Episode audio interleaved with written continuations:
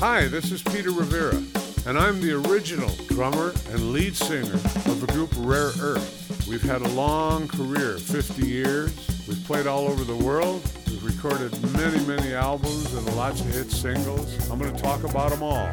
So thanks for listening, and I hope you enjoy the stories. So here we were. We were going to start our first club, the Webwood Inn. Man, what a time. There was nobody in the Webwood. There was a bartender and a couple waitresses, nobody. We went on the stage and we played, and it was like five sets a night, and uh, then the crowd started getting much bigger. I'll never forget that the song that was played the most on the jukebox when we were at the Webwood Inn was Green Onions by Booker T and the MGs.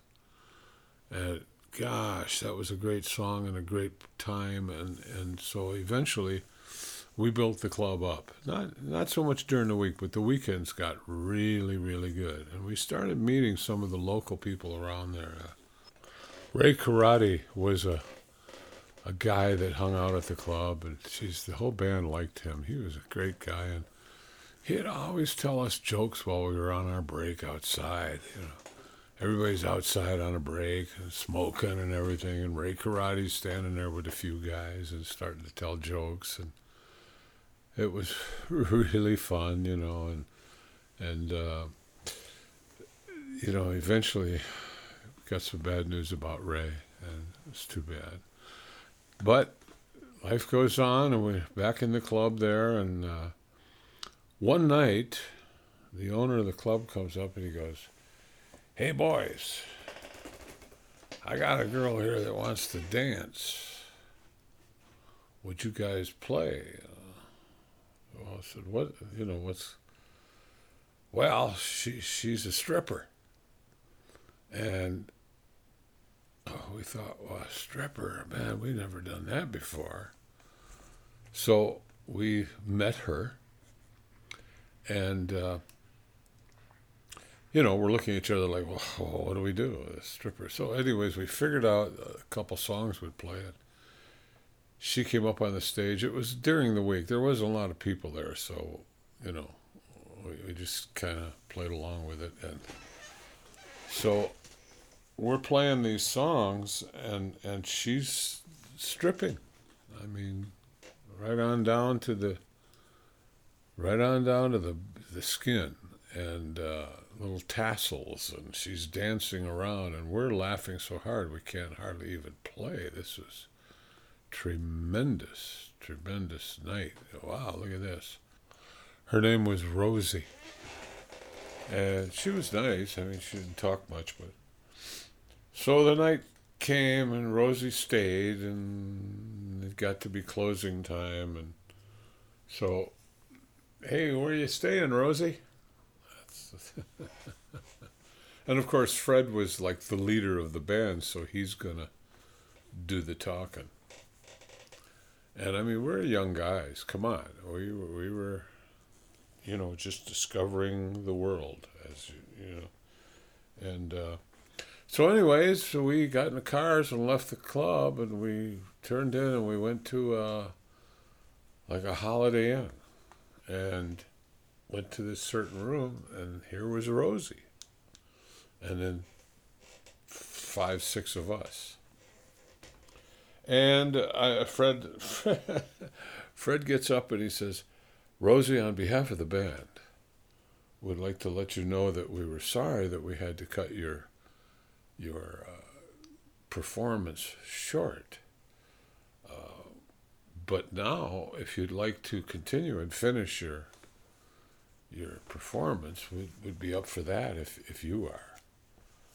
Well, we didn't know about, you know, she mentioned something about music. And I mean, I'm standing back because remember, these guys are older than me and they've, they've been around the block a little more than me. And I'm like, holy cow, what's going on here? Well, anyways, we found a transistor radio somewhere and turned it on, and Rosie started her dance. You can imagine seeing these six guys are sitting on the bed, the couches, and leaning on the wall and just looking. And here's this Rosie, and she's going to start dancing. And the music's going, and you know, the night's crazy, and and uh, so she's kind of doing her stripping dance. She didn't strip super far yet, but she started dancing, and then Fred. I'll never forget this. Fred stood on the other side of the room and kind of motioned to Rosie to come running and jump into his arms. And we're, what? What's going So Rosie comes dancing across the room. She jumps, goes into Fred's arms, and both of them just crash to the floor and roll into the TV stand and everything. I mean, it was unbelievable. So that's enough of that story about Rosie.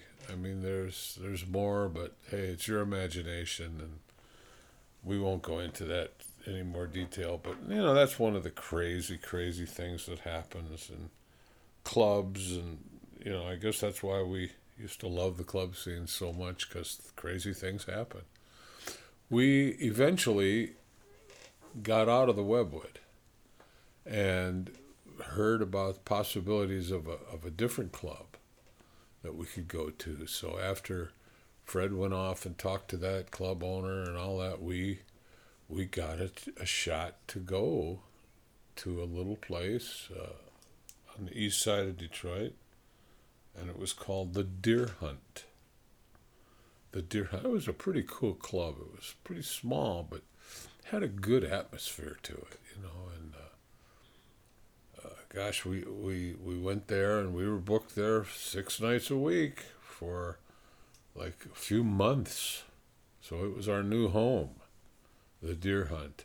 And right down the street from the Deerhunt, about a block and a half or so, was a big club called Club Cliche. Now, in the Club Cliche, that was one of the top clubs in the city. Another one was called the Club Gayhaven. That was the top one in the city. In fact, the guy that was always at the Gayhaven, his name was Jamie Coe. It was Jamie Coe and the Gigolos. And Jamie actually had a couple of hit records out locally in Detroit, maybe Chicago, uh, Indiana, Ohio a little bit. And Jamie became quite popular in Detroit. And uh, he was like the place, the band, the whole thing. But we were over here at the Deerhunt and we were kicking butt. I mean, the Deerhunt was starting to happen pretty strong. And uh, actually, uh, that's the first place that I fell in love, actually. Yeah, there was a girl there that was working at the Deerhunt. She'd work from probably 3 in the afternoon till 10 at night. And, uh, gee, I, she was beautiful. And I started talking to her a little bit on breaks because we'd start at nine o'clock, and by ten or so she was off work, and she'd she'd sit at the bar and watch the band, and you know would make eyes at each other and all this. I think I was pretty sickening to the rest of the band because I was going off the deep end over this girl, but uh, you know uh, things went pretty well uh, with her, and and uh, you know, I, I, remember I was so far gone, you know, that I would be playing and I'd be looking at her all the time, and the band's looking at me going, What's wrong with you? What are you doing? And, uh, well, hey, I was falling in love. What can I tell you? And uh, the relationship got really good. but uh, I wound up with a broken heart over that one. Yeah, it, it went on for a while, and then I have a very, very close friend of mine who used to come to the club, and he was about three or four years older than me. And one night on my, we had a something happened at the club. I can't remember, but we were we were closing down early. And he told me, he says, "Come on, I, I want to take you somewhere." So I got in his car and we drove actually over to her house. She had left the club at about 10 said she was tired and going home. So we drove, and as he went over where her place was, I said, "Well, what what are you doing here?" He says, "Ah, just come on with me." You know. So we drove and we parked the car and slowly. It was late. I mean, it was already like close to one. And uh, he pulled up real slow and looked at her house from the street and in the window, although the shades were drawn, you could see silhouette. And you saw two silhouettes. And one was a guy, and one was her. And you can imagine what was going on. And uh, my heart was broken. And Nick, my old buddy, he said, Look, I just want you to know really what you're dealing with here. And, uh, oh man, I can't believe it that I'm going back to that on this podcast here. But, you know, hey. And then one night on a Monday, our night off, I went to a club on the other side of town. And when I was talking to the guys in the band, the sax player says, Hey, man, where are you playing? A Deerhunt? I said, Yeah. He says, Hey, do you know that redhead over there? And I just suddenly just kind of played dumb. I went, No, I think I've seen her, but I don't know for sure. He says, Come here. And he pulled out some pictures out of his sax case and showed me some pictures. And it was like porno pictures. I mean, I couldn't believe it. And there she was.